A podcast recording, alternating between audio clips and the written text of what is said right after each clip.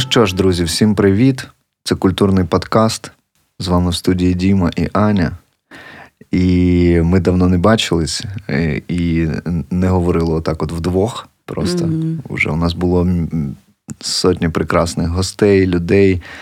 Але нарешті формат, який ви так любите, коли ми за нього просто умнічаємо, ми не можемо замовчати. От він. Так, і сотні прекрасних гостей. Оце ну, ти нам полістив. Ну, там 1 за 10, знаєш. Згодна.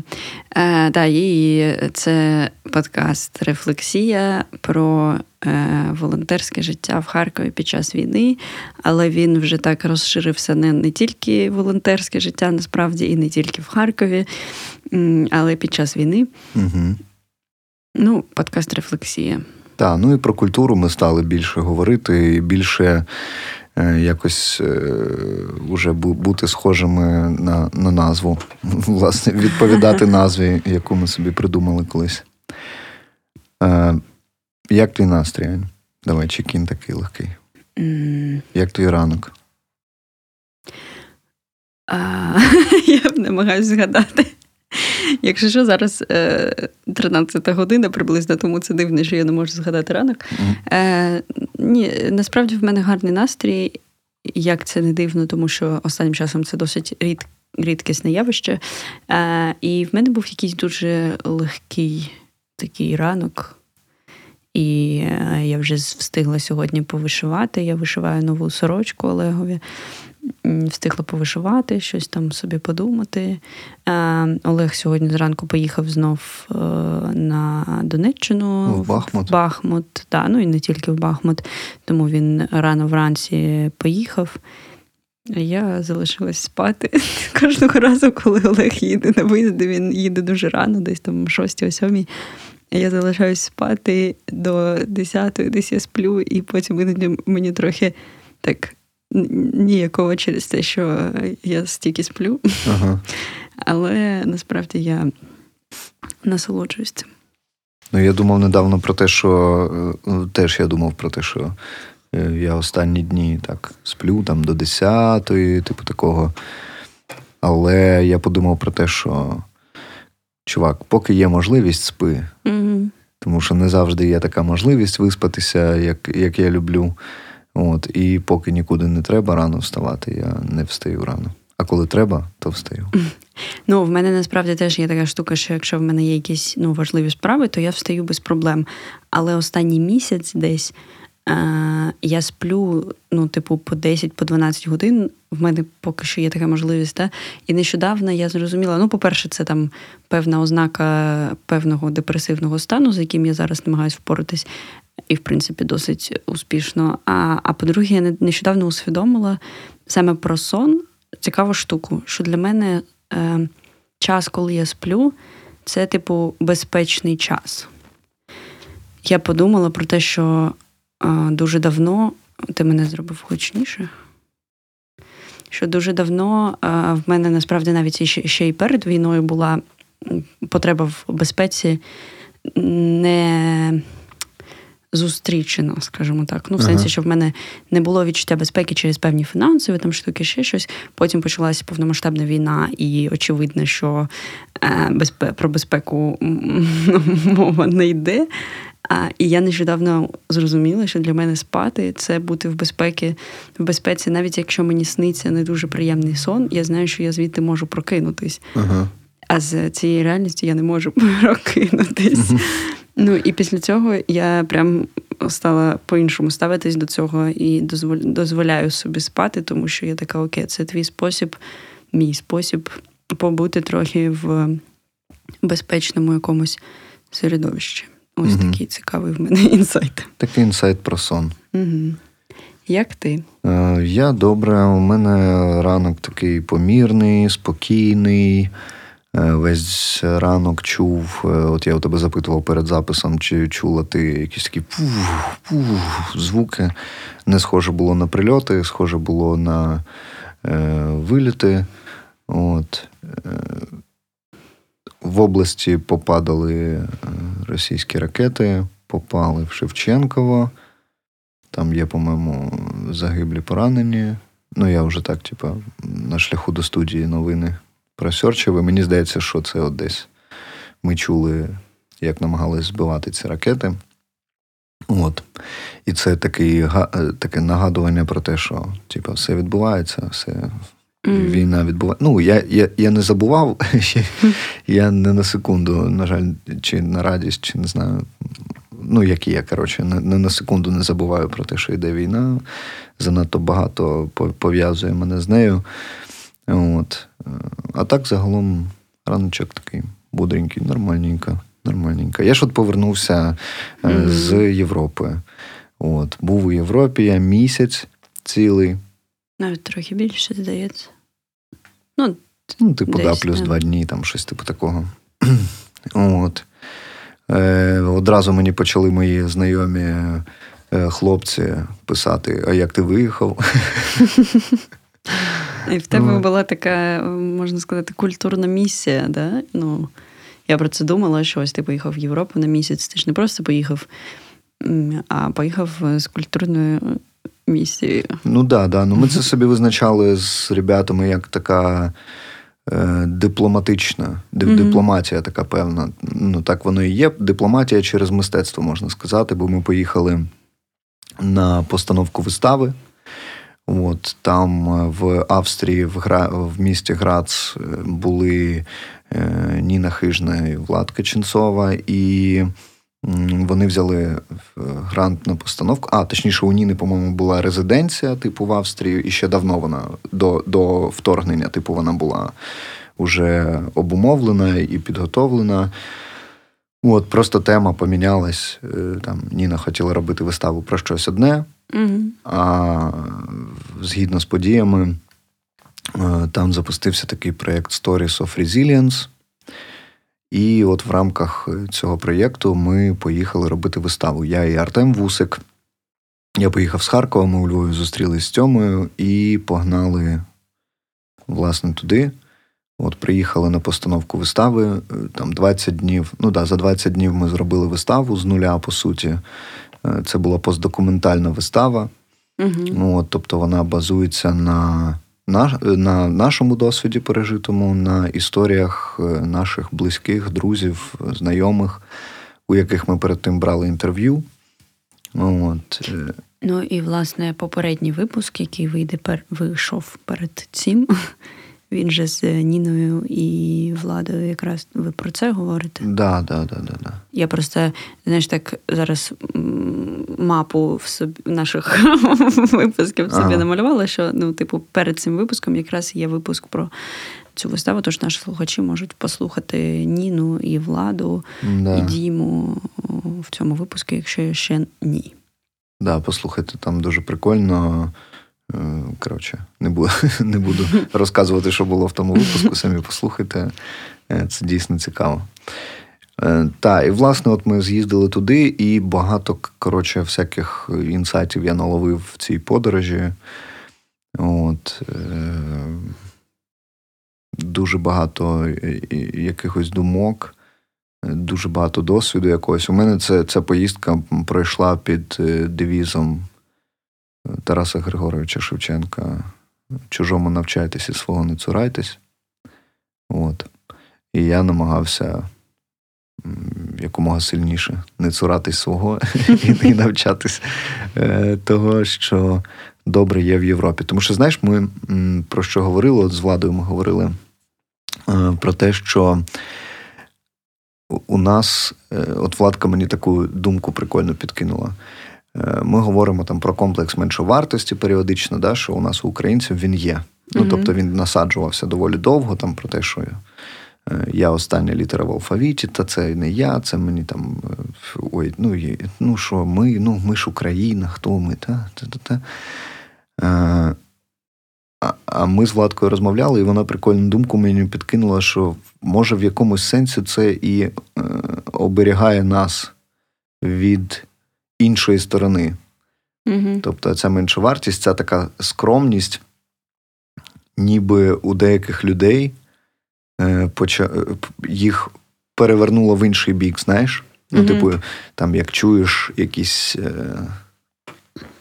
якісь фрази по типу Та, коротше, Європа, насправді, виявилось, що Європа на 10 років позаду нас, ми попереду планети всієї, тому що у нас є Дія, от, і Дія – це і дуже Монобанк. Зручно. І Монобанк, да-да-да-да.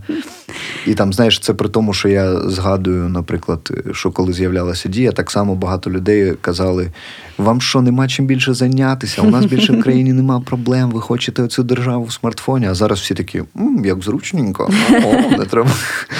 От. І там, і у нас є Монобанк, а в Європі це все так складно, там, і т.д. і т.п. Але ми з Владкою прийшли такого висновку, що круто насправді знайти середину між оцими двома станами. Такого меншовартості і навпаки такої заносчивості. Да? Угу. Бо я, наприклад, переймаюсь, щоб після перемоги, перемогу я беру як аксіому в будь-якому сенсі, тому що для нас немає іншого виходу. Після перемоги не хочеться, щоб ми стали заносчивими ублюдками, знаєш, грубо кажучи, щоб ми такі, що ви, Європа, відсиділись за нашими спинами, поки ми вас там захищали. От ми тут перемогли Росію, там, воднорила, там, все таке, типа, і ми тепер краща країна. І мені здається, що тоді ми станемо ще ближче до русні, знаєш, ніби, може перетворитись в «можемо повторіть». Так, ти ось зараз сказав, я теж думаю, що це перетворюється так в такий собі наратив, що ми кращий народ. І дійсно, мені здається, що ця небезпека є, і прикольно, що ти про це говориш, це цікаво, я не думала про це, тому що, мені здається, іноді я вже це бачу, або чую в поп-культурі, яка зараз є, оці всі наші улюблені музичні витвори про джавеліни і байрактари, і пес-патрон, і оце все. Ось воно мені таким віддає, коли ось ми тут такі круті хлопці, дівчата з бойовиків. І мені ще, знаєш, що відгукується тут, я про це принаймні подумала, я про це думала теж останніми тижнями через те, що були свята, і з'явився дискурс про відмову від всього радянського, тобто відмову від всіх традицій, які були, відмову від Діда Мороза, там всього. І з одного боку, я за те, що треба, повертатись до більш, таких наших традицій, українських, там ще чогось, і позбуватись радянського, але мені здається, що в цих штуках є теж небезпека, тому що дуже часто там відсутне, це дуже часто дуже така теж пропаганда, і люди сприймають себе з якогось критичного мислення, і такі, тепер ми відмовляємось від цього, але насправді мені здається, що в цьому є небезпека забути свою історію, тому що оцей період, коли Україна була частиною Радянського Союзу, це частина нашої історії. Наші батьки, наші бабусі, дідусі були частиною цього. І я думаю, що якщо казати про наших бабусь, дідусів, то вони це любили. Можливо, навіть наші батьки це по-своєму любили. І це, знаєш, як мені здається, що це треба не відкидати. Це треба усвідомлювати, що це було, і ми так більше не хочемо, але це було. Це, це як країни, які вміють рефлексувати для мене. Наприклад, русня і, в принципі, вся ця болотяний гній, вони не вміють рефлексувати. І з цього і виходить «можемо повторіть». Да. І з цього і виходить «а в СССР було краще». Там, і все таке, оці всі повернення в часі. Тому що, наприклад, та ж сама Австрія, в якій я побував, це рефлексуюча країна. Так само, як Німеччина рефлексуюча країна. Це, Австрія, вона ж теж була... частково окупована під час Другої світової нацистами, частково вона, частина австрійців просто пішли в СС, всі ці війська, в Рейх. Підтримували це, звичайно. Да. І насправді, коли ти спілкуєшся з австрійцем, то з вірогідністю 70% його дідусь був в СС. Чи був німецьким, австрійським солдатом. Але вони... це усвідомлюють. У них є такий певний пунктик на тому, що якщо десь звучить слово «нац», то вони, не дочікуючись, просто кажуть «стоп», ну, знаєш, там, типу... Ну, тому навіть... що це дуже болюча тема все ще. Та. Ну, я маю на увазі, що, знаєш, це може бути не про нацизм, а про націоналізм, да, ти хочеш сказати «моя національність», але почувши «нац», тебе вже зупинять, ну, типу, від гріха подальше. Хочеш смішну історію? Колись, мені було років 19, чи щось таке, я зробила дуже, я зараз думаю, дуже глупу штуку. Я, мабуть, зараз ніколи б так не зробила, але це теж, знаєш, це частина моєї історії. В діалогі з одним німцем я сказала, що, але ж Гітлер був дуже сильною особистостю. Угу. І він в цей момент, я йому вдячна, що він, знаєш, він дуже коректно себе повів. Він замовк, на мене так подивився і сказав, давай зараз зупинимо цю розмову на цьому моменті і не будемо її продовжувати. І я така, ой. Це, Прикольно, ми на одному з обговорень після вистави там прийшов чувак з якогось університету, він там чи працює, чи щось таке. Він дуже попросив, щоб ми зіграли ще цю виставу в цьому університеті, тож, можливо, ми ще повернемося грати її далі. І коли він говорив про виставу, він взагалі, я почув, що він дуже якби в ситуації, в матеріалі, сам він австрієць, що він дуже розуміє, що відбувається. Безумовно, він на нашій стороні. І все таке. І ми разом з ним утворили каламбур Владольф Путлер. Це Владольф. Я просто, знаєш, що думаю, що, ось про рефлексію, якщо повертатись, і про народи, які вміють рефлексувати або не вміють рефлексувати. Я просто зараз подумала, що якщо ти їдеш в Європу і, наприклад, дуже багато є концтаборів, які зараз як музеї, які як меморіали, музеї, і там взагалі в Польщі, в Німеччині і в інших країнах, де були ці табори, вони, дуже з повагою до цього ставляться, і вони їх не ліквідують, хоча це може бути дуже боляче, вони це залишають як пам'ятник. І, наприклад, для мене там був, коли я потрапила, я була в Кракові ще теж, коли мені було років 18, і для мене була принципова штука поїхати в Освенцим і це подивитись. Тому що, і коли я це подивилася, я подумала, ми маємо про це пам'ятати і не дозволяти цього повторення. Це одна сторона, да? А з іншої сторони, в Росії минулого року ліквідували меморіал. Це була організація, яка займалася якраз збором і збереженням пам'яті жертв репресій сталінських. І, це, дуже показова штука. І взагалі про це, не треба пам'ятати. Але ми можемо це повторити. І, якщо, знаєш, я читаю зараз книжку Віктора Франкла, я тобі вчора про це говорила, «Психолог в концтаборі», де він описує свій досвід знаходження в власне концтаборах. І я читаю це, і це дуже сильно, те, що він пише, це дуже сильно перегукується з тим, що Михайло Діянов в інтерв'ю розповідає про свій досвід знаходження в Оленівці. І ось фактично Росія повторює це. Так. І, і це ж завжди, знаєш, про те, що це ж, знов-таки, це не Путін робить, це роблять люди.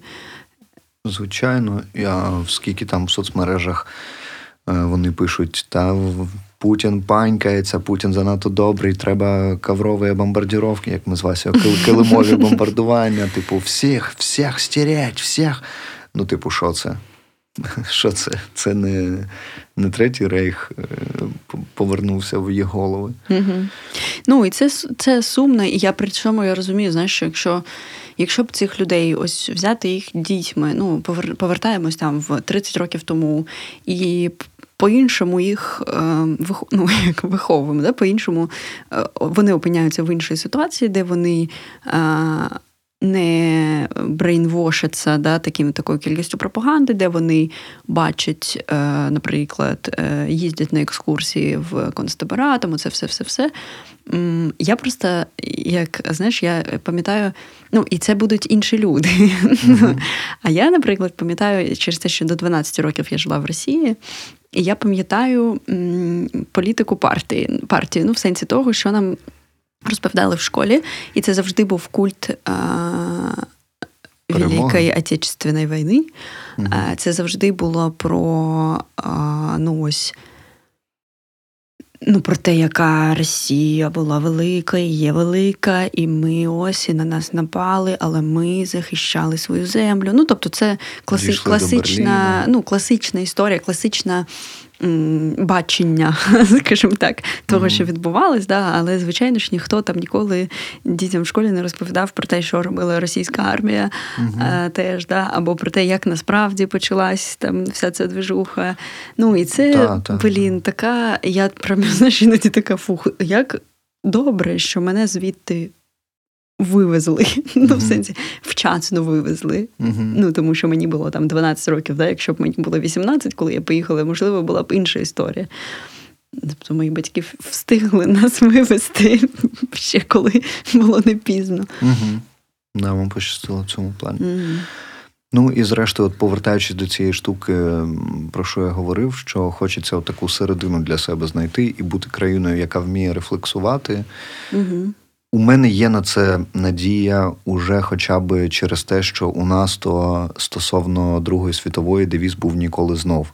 І коли це навіть на державному рівні, от така позиція типу України, то це про щось говорить. Ну, і я думаю, що це і повпливало, і впливає на багатьох з наших людей. І от хочеться, власне, для цього, і хочеться більше вчитися у європейців, тому що, знову ж таки, Монобанк і Дія, це дійсно, це без приколів зручніше, ніж те, що є в Європі. Бо у мене там дівчина живе, і вона там не як туристка, а вона там стикається з усіма оцими побутовими моментами якимись. І дійсно там щоб провести інтернет, це ціле діло. Ми ходили в магазин купити роутер, і неможливо купити роутер, якщо ти не укладаєш контракт на 2 роки, що ти будеш саме з цим провайдером користуватися цим інтернетом, там якісь такі штуки. Але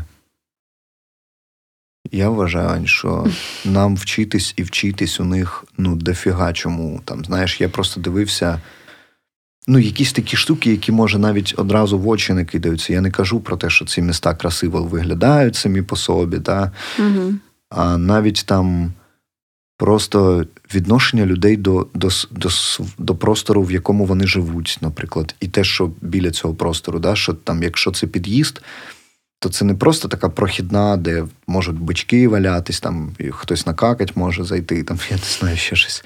А от у нас був під'їзд, в якому на вході таке заглиблення в стіні, і там стоїть статуетка Діви Марії, і кожен вечір, ми не знаємо хто, але хтось запалював свічечку біля цієї Діви Марії. І ми, повертаючись з репетиції, такі, зупинились, постояли 5 секундочок біля неї, пішли далі. І просто оце відношення до місця, в якому ти живеш, що цей під'їзд, він приємний. Да? І так само там, коли я потягом там десь подорожував по Європі, я їду і я бачу, тобто у мене такий, знаєш, серйозний контраст в тому плані, що там я їхав потягом там, через Австрію, наприклад, і через Словенію в тому числі.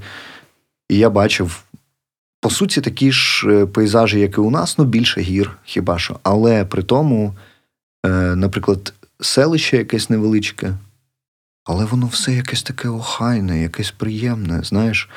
Це не просто там земля якась, на якій валяються пластикові пляшки і просто якісь там порубані дерева, щось іще, а там газончик якийсь. От просто, де могла би бути земля, яка нікому нахрін не потрібна. Знаєш, там постілили газончик, стоять будиночки, вони недорогі, вони прикольно виглядають не тому, що вони по-багатому, да? А вони просто такі охайні, підфарбовані.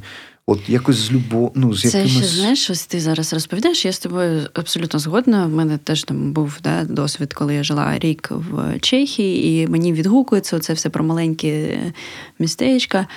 І воно ніби, знаєш, в мене таке враження, що там в людей взагалом трохи більше почуття стилю. І ніби трохи краще вкус, смак.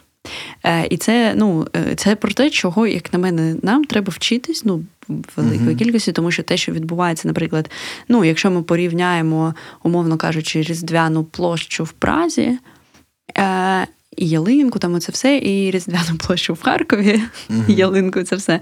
Різниця для мене, вона в смаку. Ну, типу, що... І це не тому, що в Празі це гарна площа, навколо якої вся, ну, типу, всі ці історичні будівлі, це все. Ні, в нас теж багато, насправді, гарної, крутої архітектури. Це саме про те, якого кольору в тебе будуть ці всі гірлянди, або як вони будуть поєднуватись між собою, що вони будуть створювати. Тому що, як на мене, новорічні композиції в Харкові – це просто кінець світу. І я, насправді, в якомусь сенсі радію, що цього року їх не було. Ну, ці гірлянди на Сумській непогані були, біля яких всі фоткались, пам'ятаєш? Але, ну, це вже інше питання. З ними інша проблема, скільки це коштувало грошей. Скільки відмили бабок на них, да. Але, в принципі, виглядало непогано, бо в Австрії я побачив такі ж самі. От точ-в-точ. Я ще йду такий, ой, як на Сумську схоже, знаєш, типу. Ні, ну ми вчимось. В цьому сенсі, безперечно, стає краще.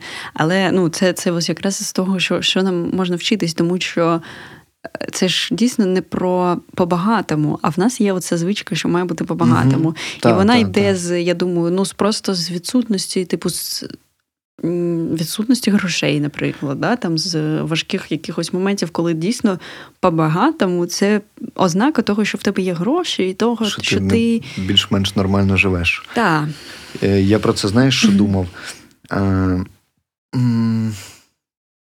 Про те, що в Європі і от в західному світі, да, що там ніби вони переросли цю штуку по-багатому. Що у них це було в 19-му, якому-небудь сторіччі, 18-му. І ніби, мені здається, як, знаєш, кожна країна, яка виходить із цього минулого, у неї є оцей період, коли по-багатому, тому що ти нарешті, це знаєш, як з людиною, коли, наприклад, я можу по собі сказати, що я в дитинстві в нас не було грошей. Ну, типу, це була норма. Ну, і я думаю, що в багатьох з наших, там, з людей нашого віку схожа ситуація, тому що там ми діти 90-х, да? І потім в якийсь момент я виросла і почала заробляти гроші. І в якийсь момент в мене був період в житті важливий для мене, коли в мене було вдосталь грошей. І я купувала собі всякі штуки, типу, я такі гроші витрачала. Потім мене попустило, але мені треба було закрити оцю штуку, що я не могла в дитинстві витрачати гроші. І зараз, наприклад, я, типу, досить спокійно ставлюсь до, ну, грошей в цілому, і в мене нема такої фіксації на цьому, і я, типу, вже можу, ну, по-іншому. І оце схожа штука, що, типу, ніби країна теж дорвалась в якийсь момент, з'явилась, треба оце по-багатому, да, а потім ти таки заспокоїшся. Що це за шум? Автівка проїхала.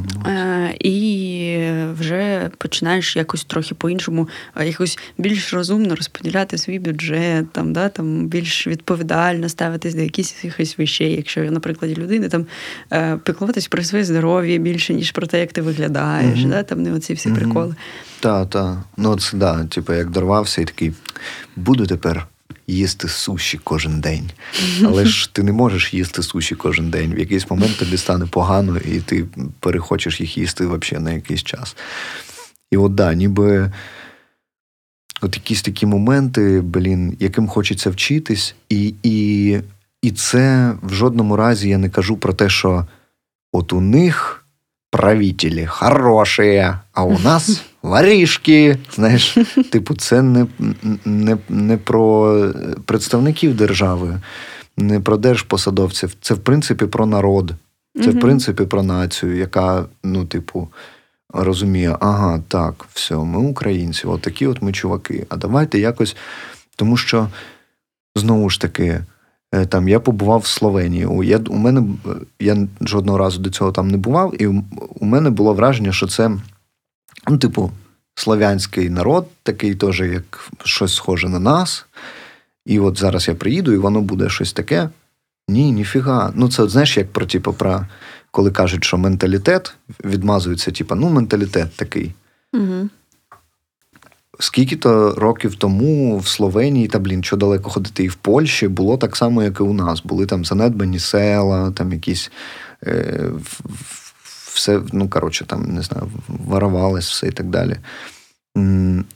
А зараз там от так само ти їдеш по трасі, наприклад, з двох сторін такі гори, і ці гори, вони обнесені сіткою рабицею, угу. щоб камінчики не падали на дорогу. Ну, знаєш, це просто якась така маленька штука, але це просто, подумали про людей, як людям буде отут їздити, знаєш. Угу. І ти такий, клас. Просто от більше, мабуть, як висновок, типу, більше думати про свій простір і про людей.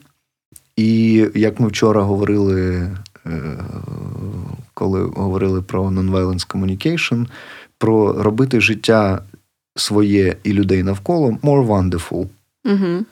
Просто робити його більш приємним, трошечки там, і воно вже відчувається зовсім по-іншому. Там, я не знаю, громадський транспорт в Граці. Мені сподобалась у них тема, що ти купляєш собі квиточок в трамвай, і він діє якийсь певний час. Тобто стандартний діє годину. І мені треба було в магазин, я поїхав, приїхав, вийшов, скупився в магазині, повернувся, по тому ж квитку поїхав назад. І, наприклад, там ще така фішка, що по центру, коли ти їдеш, менш, типа, 2 зупинки ти можеш їхати безкоштовно. Якщо тобі треба із однієї частини центру в іншу, ти можеш безкоштовно проїхатись. І це просто зручно. Ну, типу, це просто облегшує життя людей. І, ну, це класна штука, якою хочеться навчитися і імплементувати її сюди до нас також. Я згодна. Але в мене є, може тому, що, знаєш, в мене останній місяць мій настрій так колишиться від все пропало, все безнадійно, нічого немає сенсу, до типу, ну, ні, нормас. І сьогодні я в настрої, що нормас, і, ну, такому оптимістичному. І мені здається, насправді, що ці зміни є, вони є вже якийсь час. І зараз, ну, як це, ну, типу, це нормально, в принципі, що ця повномасштабна війна, вона стала дуже сильним каталізатором саме для такої великої кількості людей. Угу. Що мені здається, знаєш, що, ну, якась кількість свідомих, відповідальних громадян була завжди, але ось такі потрясіння, да, великі, вони ніби пробуджують більше людей. І зараз, в принципі, з того, що я бачу, там, ну, звичайно, є багато людей, які, вибачте, там взагалі не думають про це. Або є багато просто банально поганців, які є шахраями, які наживаються на війні, або які є наводчиками. Ну, типу, це все є, безперечно, але вони є всюди. В будь-якій країні. Але є, типу, дуже велика кількість людей, які готові щось робити. І мені подобається, що, знаєш, є ніби якась частина активістів таких, які готові прям пропонувати якісь дії, тобто організовувати це. І зараз ніби це має набагато більший відклик, ніж мало раніше, навіть там минулого року. І зараз будь-яка громадська якась ініціатива, як мені здається, знайде більше відклику, тому що люди готові зараз змінювати і змінюватись. Так, це безперечно. І я тут ще хочу докинути про те, що мені подобається в Україні набагато більше, ніж в Австрії. Це те, як працюють магазини у нас. Тому що те, що в Австрії магазини зачиняються о 8-й вечора, це просто жесть. Ну, типу, я розумію, що вони просто звикли жити по-іншому, і вони розуміють, так, ну, магазин о 8-й там, а в неділю він не працює, тому закуплюсь-ка я там продуктами, а я просто звик по-іншому. Угу. Знаєш, мені треба, я погнав в магазин. Але це ж взагалі різниця сервісу, знаєш, і якщо думати, ну, це дивлячись, я повністю розумію, але це ж теж про про людей насправді. Коли в тебе магазин працює до 8 і не працює на вихідних, це значить, що в тебе люди, які працюють в магазині, працюють до 8 і не працюють на вихідних. І це про турботу про них в тому числі. Ну, так, тому так. Що з того, що я бачила, чула і знаю про Європу, не, а знов-таки, Європа велика, і ну, від країни до країни дуже різні є моменти, і навіть в одній країні різні регіони або міста будуть виглядати по-різному. Угу. Особливо, якщо ми беремо великі країни, як Німеччина або Франція, наприклад. Але там є оцей момент поваги ніби до людини. Ну, знаєш, ніби це в них є така цінність і поваги до різних професій. Угу. Нема знецінення, ніби, якщо ти там будівник або ти продавщиця в магазині. А в нас, на жаль, воно є. Типу, і мені здається, що в нас це теж така... імперські наслідки, чи що, або кріпацькі наслідки. Ну, що є пан, а є обслуга. Та, є кріпак. Так, в нас живе трохи. І, ну, ось в цей бік мені б хотілося теж змінюватись і, ну, відноситись, дійсно, вчитись, поважати будь-яку людину просто тому, що вона людина. Звичайно. Ні, якщо говорити про... Так, я з тобою згоден, і там навіть є така тема, що, типу, якщо ти влаштовуєшся на роботу, тобі кажуть, там, ви працюєте от стільки-стільки годин, і ти кажеш, та, в принципі, я можу ще один день попрацювати, тобі кажуть, ні, вам треба час на відпочинок. Ну, типу, да, і це, звісно, інший підхід. Я маю на увазі, що я хочу свої цілодобові кісети. Я хочу, коли закінчиться війна, коли закінчиться комендантська година, я хочу о 3:00 зайти в магазин, купити собі пляшку вина. Ну, грубо кажучи, знаєш. Ну, це я також розумію. Ось, і в цьому сенсі, коротше, я з тобою супер згодна, що нам треба шукати баланс. Угу. Та, що магазин працює цілодобово, але за рахунок того, що там 3 зміни, да, там є не за рахунок того, що людину вичавлюють. І так далі. Ну, типу, це прикольно. Але в цілому я згодна з тобою, що в Україні багато речей дуже комфортні. Так. Ну, типу, і дуже зручні. І загалом я навіть от подумав про це, що от, те, що ти казала також, про те, що от я приїхав в Харків, і у мене якби була така думка, що ой, може я щас повернусь в Харків, і він мені буде видаватися таким якимось не таким, там, і так далі. Але ніфіга, дуже красиве місто. Ну, типу, я дивлюсь, і я розумію, що красиве місто. Просто от більше смаку якогось хочеться, типу стилю оцього хочеться, щоб ніби харків'янами цінувалось оця краса міста, і щоб вона закінчувалась не тільки на парку Горького, да, там, чи, ну, не знаю, на фонтані з обізянами, а щоб це... Ну, тобто, я впевнений, що у нас ми можемо зробити набагато більше якихось туристичних плейсів, спотів таких, щоб коли турист приїжджає в Харків, він розуміє, я можу піти не тільки в парк Горького, а я можу піти туди. І це можуть бути місця якісь неочевидні. Як, наприклад, так круто мені сподобалось в Граці, прямо біля театру, в якому ми репетирували і грали виставу. Там стоїть церква, храм, але... В якийсь момент, ну, типу, її, коротше, я не знаю історію, але вона, наприклад, вся обмальована ззовні, типу, різними шрифтами, такими словами всякими. Всередину ти заходиш, там висить на розп'ятті Ісус, але він зроблений із шматочків дзеркал весь. Такий. І там поєднується, якби, віра з сучасним мистецтвом.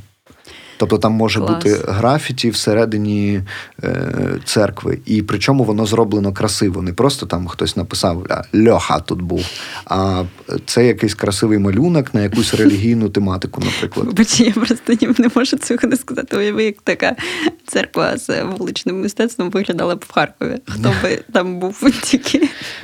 Ну, і я вважаю, що вона може виглядати не гірше, ніж в Граці, розумієш? Тому що я... Не, я просто про те, що вона би просто вся була ісписана фразами Гамлета. Ну, просто, от знаєш, зрозуміти, що, наприклад, якщо це стріт-арт і сучасне мистецтво, це не тільки Гамлет. У нас є багато художників в Харкові, офігенних, частина із яких там зараз у Львові знаходиться десь іще. У нас є багато людей, які можуть робитись... Це місто дійсно крутим. Ну, і це звісно, до цієї великої роботи, яка нам ще, якою ми маємо займатися уже зараз, і після перемоги включно, по-любому. Ну, і це, знаєш, така робота, яка не зупиняється, насправді. Це просто як, я ось тебе слухаю, думаю, і, наприклад, людей, ну, таку, якщо ми не беремо, таку культурно-богемно-мистецьку тусовку харківську, яку я дуже люблю, і всі дуже класні. А беремо, широкий загал, і людей треба вчити, і їм треба пояснювати, як з дітьми, знаєш, ось так може бути, і ось так. А це про критичне мислення, а це про відкритість до нового. Тому що, коли ти розповідаєш про цю церкву в Граці, в мене думка перша, вау, оце open-mindedness. Ну, це прям про дуже відкриту свідомість до різного, до нового. А для цього що треба? Для цього треба довіра. Повертаємось знову. До нашої улюбленої довіри. Так. Наприклад, я думаю, якщо зараз дозволити всім людям малювати на стінах все, що вони захочуть. І мені страшно стає, тому що я не довіряю нашому суспільству зараз, настільки, щоб сказати, ось, все, давайте робіть, що хочете. Ну, і це такий дійсно цікавий, цікава штука, але і це про напрямок чогось. А хотілося б так. А хотілося б виходити на вулицю, де купа відкритих якихось людей, які роблять те, що їм подобається. Ну, і в цілому, я думаю, що, знову ж таки, що це також іде в потрібну і правильну сторону зараз в більшості. Тому що, як ми з тобою вже колись говорили про те, що у нас оця проактивна частина людей, може вона менше кількісно, але вона дійсно впливає і вона робить ці зміни. І я бачу зараз і особисто знайомий, і не особисто знайомий з багатьма крутими людьми, які я зараз пишаюсь цими людьми. От, наприклад, хочеться мені запросити до нас, до речі, Миколу на боку на якийсь із подкастів, як він буде в Харкові. Микола, приїздив в Харків, приходь до нас на подкаст. Бо я був, коли повертався, я був у Львові один день. І зайшов в Дзигу на виставку, яку зробили літературний музей, «Резиденція слова». І от Микола був одним з ініціаторів цієї штуки про Леся Курбаса, видатного харківського та українського митця, режисера, реформатора театрального. І ця виставка дійсно цікаво зроблена. От я з Миколою ще говорив про те, що теж знову ж таки повертаємося, а як в Європі. В Європі я сходив в музей, Просто музей, і там є декілька поверхів, і на кожному поверсі якась своя тематика. Тобто тут науковий, тут природознавчий, тут про космос щось там і так далі. І коли я побачив рівень музеїв, я завалив, і я подумав, якби я був дитиною в таких музеях, у мене б мозок просто взірвався. Там ти заходиш, і там є відділення, в якому показується, як працює лікарня, і це відтворені декілька відділень лікарні. В палатах лежать манікени пацієнтів. У цього манікена ти можеш шприциком взяти кров на аналіз. Рідина якась у них в руці. Ти його взяв, пішов в лабораторію, перевірив. Ти вдягнув халатик, звісно, на вході.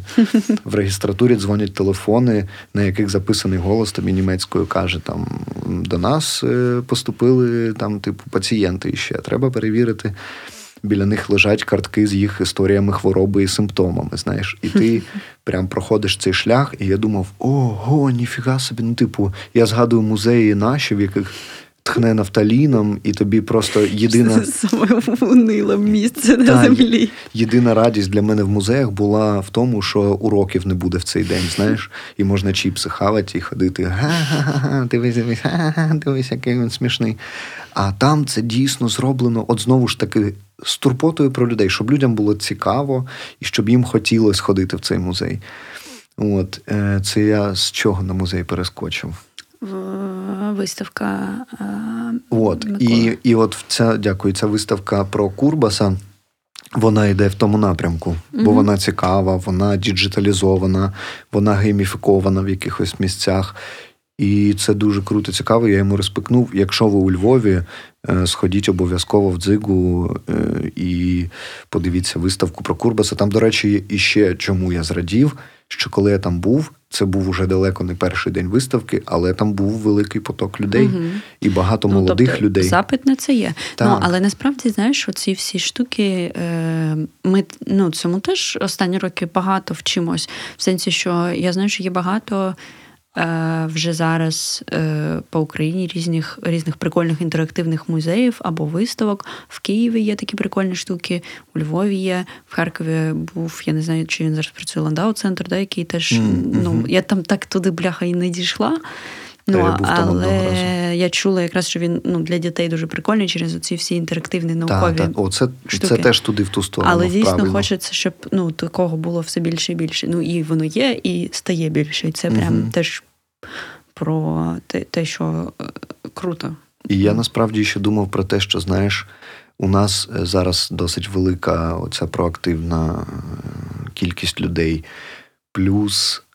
я впевнений, що якась кількість людей стає такою через, знову ж таки, зростання там сегменту Ютубу, який вже стає більш образовчим. Наприклад, є багато каналів дуже цікавих, там з'являється з кожним днем все більше.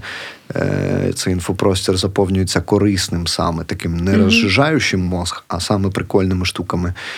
І я сподіваюся, що після перемоги повернуться багато наших людей, які зрозуміли і побачили, як там. Да, це, до речі, теж прикольно. І у них буде якийсь ресурс, щоб це привнести сюди. Знаєш, не щоб приїхати, там було лучше, а щоб приїхати і зробити тут краще, знаєш. І, я дуже вірю і сподіваюся, що в недалекому майбутньому до нас будуть приїздити іноземці, і будуть приїздити не тільки, щоб подивитись на зруйновану північну Салтівку, а в цілому подивитись, який тут жив весь час прикольний народ, про який ми чомусь так мало знали. Да. Але ще дуже прикольно, насправді, що зараз відроджується дуже багато традиційного, та, і ось це можна було побачити по святкуванню різдвяних свят, як набагато більше людей виходили колядувати, більше людей цікавляться зараз тим, а як воно було, а як воно є, якщо ми прибираємо совок, а як ми можемо додати щось своє до цього, своє сучасне, і це цікавий процес. Ми дійсно живемо в такому, як інкубаторі, і свідчимо народження такої, прям, мені здається, дуже мощної країни. Так. Мені здається, це дуже позитивна нота, на якій ми можемо на сьогодні закруглитись і закінчити. Так. Віримо в нашу країну, в усіх людей. І працюємо на перемогу не тільки над руснею, а й над всіми оцими слідами брудними, які вони позалишали в наших головах. В наших головах, так, витрушуємо цю всю штуку. Що, можемо тоді до чекауту, так? Мені дуже сподобалось, не помітив, як пролетів час. Дуже ресурсна для мене була розмова. І насправді це, мені здається, я 8% розказав із якихось висновків і інсайтів, які були в Європі. Тож періодично ще, може, буду булькати в наступних випусках.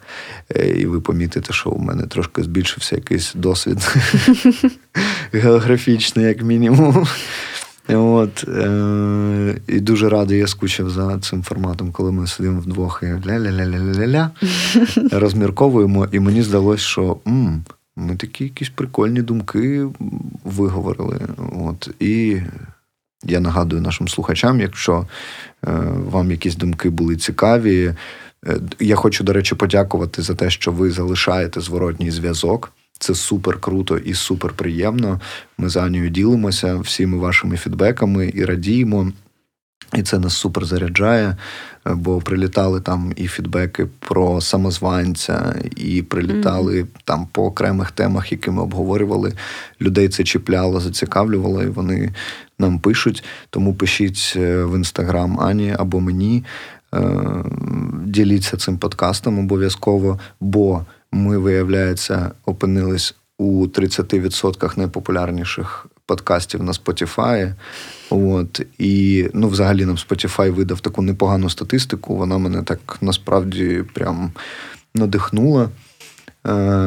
Але слухайте на всіх платформах, де вам це зручно. Це може бути там від сайту «Накипіло» до сайту «Культурного шоку» і стрімінги. От, і, можливо, на нових стрімінгах ми теж з'явимося найближчим часом. Чи вже з'явилися, і ви це слухаєте тут. Дякуємо за те, що ви з нами. Донатьте «Культурному шоку» обов'язково.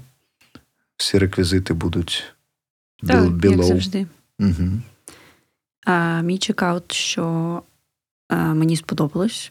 Я відчуваю такий спокій якийсь. Ну, і я не відчуваю знервованості. І мені це подобається. Типу, я відчуваю якось, знаєш, ніби я двома ногами стою на своїй землі і розумію щось про те, що відбувається навколо, і розумію щось про те, яких змін я хочу, як я хочу далі жити. І це під час таких штормів, які ми проживаємо останні там, місяці, да, і роки, це рідке і дуже цінне відчуття. І мені цікаво, чи хтось з тих, хто слухає цей випуск, відчув щось схоже, а може щось інше. Тож, дійсно, Діма правий, залишайте нам зворотний зв'язок. Ну, або просто подумайте про це. Це теж прикольно. І мені здається, може бути цікава штука, якщо ви, наприклад, напишете Ані або мені про те, як би ви хотіли, що б ви хотіли додати в нашу країну, в наш соціум, щоб зробити життя одне одного more wonderful, та, трошки краще. Що можна зробити, щоб життя стало більш чудовим? Так. Діліться з нами цим, буде нам дуже цікаво, можливо, ми це задіємо десь. Щонайменше поговоримо ще про це в наступних випусках. От. Ну, і як завжди нагадуємо, да, про те, щоб можна здонатити нам на військовий напрямок. Це наближить нашу перемогу, і наближить нашу велику роботу по тому, щоб робити Україну більш чудовою і крутою. Вона вже більш чудова, тому що нещодавно Бенксі визнали почетним громадянином Ірпеня.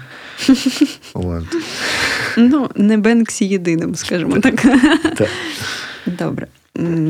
Ну, тоді на сьогодні все. Всім па-па. Пока.